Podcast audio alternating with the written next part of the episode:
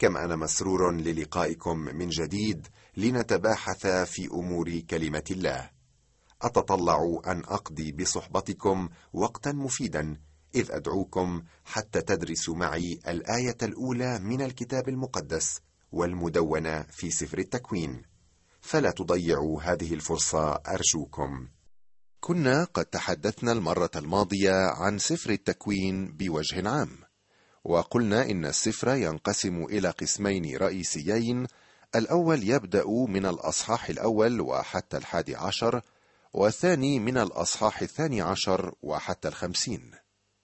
يكشف القسم الأول عن الوقائع الرئيسة التي تدور حول خلق العالم وخلق الإنسان.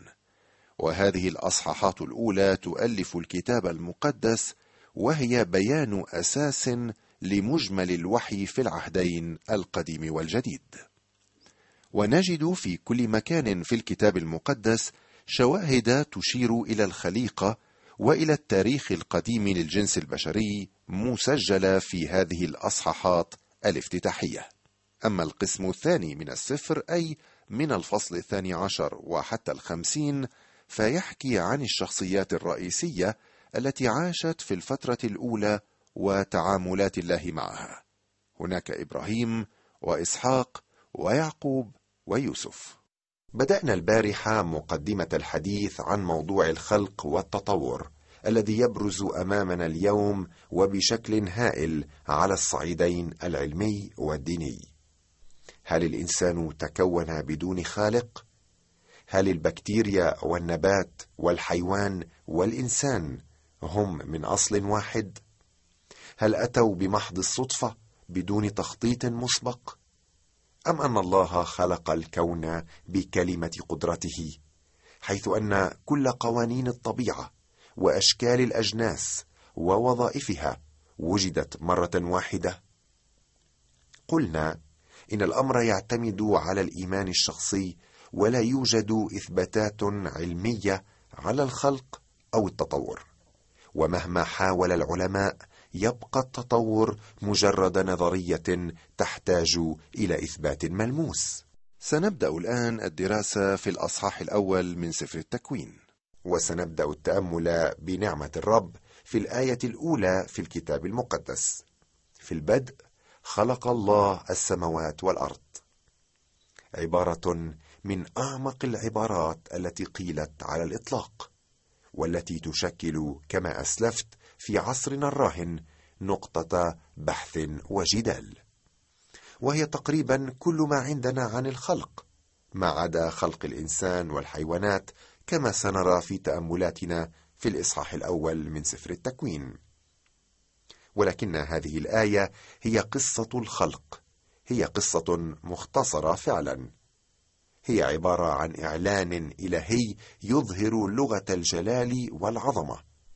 إنها لا تتكلم عن الخليقه بقدر ما تتكلم عن الخالق. في البدء خلق الله السماوات والأرض. استهلال يليق بجلال الله ويقودنا إلى السجود والخشوع لهذا الخالق الأعظم. السؤال الذي أطرحه عليك مستمعي وعلى نفسي هو ماذا كان في فكر الله عندما أعطانا هذه الآية؟ ما هو قصد المؤلف؟ هل كان يريد أن يعطي درسا في الجيولوجيا؟ لطالما عظم النقاش حول هذه النقطة. وبالمناسبة تلاحظ مستمعي في كتب العلوم التي يتعلمها أولادنا اليوم في المدارس أنها تخلو من الحديث عن الخلق وتعلم عن تطور العالم. وحتى لو وجد تعليم الخلق فإن المعلم يقلل من أهمية الموضوع. تشكل مسألة الأصول هذه نقطة جدل واختلاف كبيره كما قلنا. ونظريات كثيرة ظهرت حول هذا الموضوع لاقت الرفض والقبول في آن واحد. ولكن هذه النظريات هي من صنع واختراع الإنسان. وما هي إلا أصوات تحاول أن تعلو على صوت الله لتطمسه ولكن هيهات. في الواقع هناك مجموعتان متطرفتان أسهبتا في الحديث عن الموضوع وقد قامتا بتلطيخ أذهان الناس بفرضياتهما الكثيرة. تتكون المجموعة الأولى من العلماء المتكبرين الذين افترضوا أن التطور البيولوجي والفلسفي هو الحق الكتابي شعارهم هو الموجودات العلمية الأكيدة. وسنرى ذلك بعد قليل. المجموعة الثانية تتكون من جماعة اللاهوتيين المتكبرين الذين يعتقدون بأنهم اكتشفوا كيف خلق الله العالم. فتراهم يتحدثون بنظريات علمية تتوافق مع الكتاب المقدس والعكس بالعكس. وهم ينظرون إلى مفسري الكتاب المقدس القدماء على كونهم اقزاما إزاءهم. وأنا أقترح على هاتين المجموعتين من العارفين أن يتأملوا مليا في العبارة التي قيلت لأيوب عندما تراءى الرب له في النهاية. سأله الله هذا السؤال أين كنت حين أسست الأرض؟ أخبر إن كان عندك فهم. كأني بالله يقول للإنسان أنت تتحدث عن أصل الكون مع أنك لا تعرف حتى أين كنت عندما وضعت أساسات الأرض. يوجد نظريات متعددة عن نشوء الكون صديقي المستمع ولكنها كلها تنحصر في تصنيفين اثنين. اولا الخلق ثانيا التكهن أو التخمين. كل النظريات تنصب في أحد هذين الفرعين. تتكون نظرية التطور من عدة نظريات نشأت مؤخرا ويرفضها الكثير من العلماء المعتبرين سواء كان ذلك في الماضي أم في عصرنا الراهن. لا يمكننا أن نقول عن نظرية التطور أنها حقيقة علمية مثل اثنان زائد اثنان يساوي أربعة. المسألة كما قلنا تتعلق بإيماننا الشخصي. كذلك الأمر بالنسبة إلى حادثة الخلق فيجب أن نقبلها بالإيمان. إنها الطريقة الوحيدة التي وفرها الله لنا. لاحظ كيف يصيغها كاتب العبرانيين. وأما الإيمان فهو الثقة بما يرجى والإيقان بأمور لا ترى. فإنه في هذا شهد للقدماء. بالإيمان نفهم أن العالمين أتقنت بكلمة الله. حتى لم يتكون ما يرى مما هو ظاهر. اذا فمشكلة اليوم هي كيف صار كل شيء من العدم. الطريقة الوحيدة التي تصل بها إلى الجواب هي الإيمان أو يمكنك استخدام التخمين إن شئت ولكنها كما تعلم طريقة غير علمية. دعنا الآن مستمعي نتطرق إلى بعض نظريات أصل الحياة ومنها من يقول لنا أن نقبل الأجوبة العلمية وأنا أسألهم ما هي الأجوبة العلمية؟ ما هو العلم الذي نتحدث عنه؟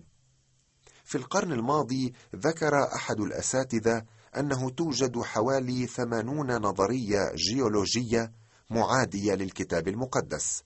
واليوم لا نجد صحة أو حتى ذكرا لأي من هذه النظريات. كان موسى هو العنصر البشري الذي استخدمه الله لكتابة سفر التكوين. وأنا أعتقد أنه كان سيضحك لو رأى اليوم كل ما يحكى حول ما كتب. لم يكن يقصد ابدا أن يكون حقيقة علمية. إنما كتب عن خلق العالم لا يرينا علما.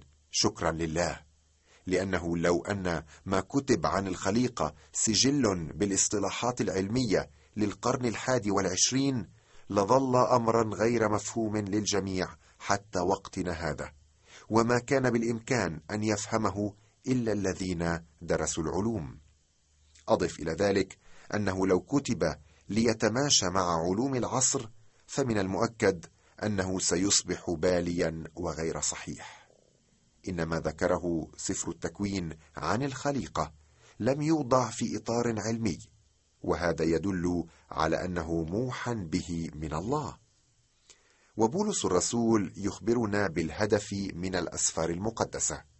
يقول كل الكتاب هو موحى به من الله ونافع للتعليم والتوبيخ للتقويم والتأديب الذي في البر. لكي يكون إنسان الله كاملا متاهبا لكل عمل صالح. نعم الهدف من الكتاب المقدس هو التعليم الذي في البر. لم يكتب ليعلمك الجيولوجيا أو الأحياء. لقد كتب ليري الإنسان علاقته بالله متطلبات الله من الإنسان وماذا على الإنسان أن يعمل لينال الخلاص؟ ومع ذلك فإن الكتاب المقدس لا يتنافى ابدا مع العلم بل بالعكس. هناك الكثير من الحقائق العلمية ذكرت في الكتاب المقدس قبل أن يكتشفها العلماء. وإذا نشأ أي صراع بين العلم والحقائق الكتابية فذلك بسبب النتائج العلمية غير الصحيحة أو أن الاصطلاحات العلمية المذكورة في الكتاب لم تقرأ على حقيقتها. نعم يا أخي هناك إعلان إلهي عظيم في مسألة الخلق. إعلان من الله للإنسان. لذلك يمكنك أن تكتب العبارة التالية على الجزء الأول من سفر التكوين. ماذا أفعل لكي أخلص؟ صديقي المستمع اسمح لي أن أسألك السؤال التالي. لو أعطى الله حقائق علمية حول موضوع الخلق. كم من الناس في زمن موسى كانوا سيفهمون الأمر؟ كم من الناس في يومنا الحاضر سيفهمونه؟ تذكر أن الكتاب المقدس لم يكتب من أجل المتعلمين فقط بل والبسطاء من كل الأعمار وفي كل مكان. ولو كتب باللغة العلمية زمن موسى لرفض قطعيا. لهذا نجد الإنسان يقدم عدة حلول فيما يتعلق بنشوء الكون. الحل الأول هو أنه من الخيال أو الخرافة. ولكن أليس هذا مخالفا للواقع؟ ومع ذلك يوجد كثيرون يتمسكون بهذه النظرية. إنما كتب في التكوين عن الخليقة لا يمكن أن يكون خرافة. بل يرينا قصة جميلة تصور لنا الأشياء التي ما كان بالإمكان فهمها لو أنها ذكرت بأسلوب علمي دقيق. وهناك من يقول أن العالم وجد من لا شيء والكتاب يقول ذلك ولكنه يقر بأن الله دعاه إلى الوجود. نظرية أخرى تقول أنه لا أصل للكون بل كان موجودا منذ الأزل. رأي رابع ينص على الخلق ويتفرع إلى نظريات متعددة تحاول تفسير أصل الكون. وهكذا دواليك. يوجد الآن أمامي صديقي المستمع بعض النظريات التي خرج بها الإنسان عبر تاريخ العالم. يقول مدير المرصد الفلكي في هارفارد أننا ما زلنا نقبع في جهل عميق حول العالم الذي نعيش فيه. ويصرح بقوله لقد تقدمنا بشكل بطيء نسبة إلى المعرفة الهائلة. قد نفسر اليوم الأصوات المخيفة التي تصدر في الظلام وقد نتجاوز التكهنات حول مسألة الموت ولكن يبقى المجهول يفوق ما نعرف بلا حدود. بكلمات أخرى يقول هذا الشخص أننا ما زلنا نعيش في ظلام فيما يتعلق بأصل الكون. وقال آخر من جامعة بنسلفانيا نحن نعلم أن الإنسان وباقي أشكال الحياة تطورت ولكننا لا يمكن أن نشرح ذلك.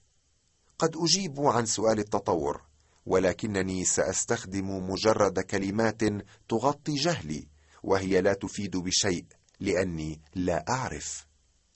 واليوم نقرأ مقالات كثيرة تملأ الصحف بأن سر الكون قد تكشف. ولكن في الواقع تبقى مجرد نظريات. للآن لم يحصل أي اكتشاف علمي حقيقي في هذا المجال. قال أحد العلماء في حديثه عن التطور إن احتمال نشوء الحياة بطريق الصدفة يعادل احتمال إنتاج قاموس كامل عن طريق انفجار يحدث في مطبعة. قد يكون هذا الكلام غير علمي البتة لا سيما وأنه يصدر عن عالم ولكنه حقيقي. على الأرجح أنه توجد اليوم ما لا يقل عن ثلاث نظريات عن نشوء الكون من المفيد أن نلاحظها. الأولى هي نظرية الحالة الثابتة والثانية هي نظرية الانفجار أو ال Big Bang أما الثالثة فهي نظرية التذبذب. النظرية الأولى أو نظرية الحالة الثابتة هي التي كانت دائما مقبولة والتي تقول بأن الكون كان دائما موجودا وأن مادة جديدة تخلق باستمرار. أما نظرية ال Big Bang فهي تنص على أن انفجارا حصل قبل بلايين السنين وسيحدث آخر بعد حوالي عشرة بلايين سنة وهي نظرية بريطانية المنشا وهي لا تهمنا على الإطلاق مع أنها تأخذ حيزا كبيرا في عالم العلم اليوم. قبل بضعة سنوات صرح دكتور ليكي وهو عالم في أصول الإنسان أنه اكتشف في إفريقيا ما أسماه بالحلقة المفقودة فقد وجد قطع من جمجمة إنسان ودعاها رجل المكسرات. وادعى أنه مراهق عاش قبل ستمائة ألف سنة. ولكن العالم العلمي لم يعطي أهمية كبيرة لهذا. وبدأ الأجداد يظهرون على الساحة الواحد تلو الآخر. فظهر قديما رجل نبراسكا بناء على ضرس واحد تبين بعد ذلك أنه ضرس خنزير.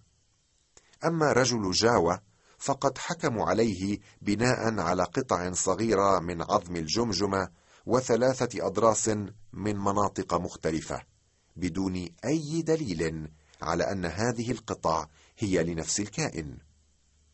ثم ظهر الإنسان النياندرثالي كأول إنسان منتصب القامة والذي تبين مؤخرا أنه مجرد شخص أعرج يعاني من التهاب في المفاصل. واليوم يصنف على أنه إنسان مثلنا. وأخيرا هناك لوسي. لوسي التي تعتبر بالنسبة للعلماء جدة الإنسان المثالية. فقد وجدوا حوالي أربعين بالمائة من عظامها.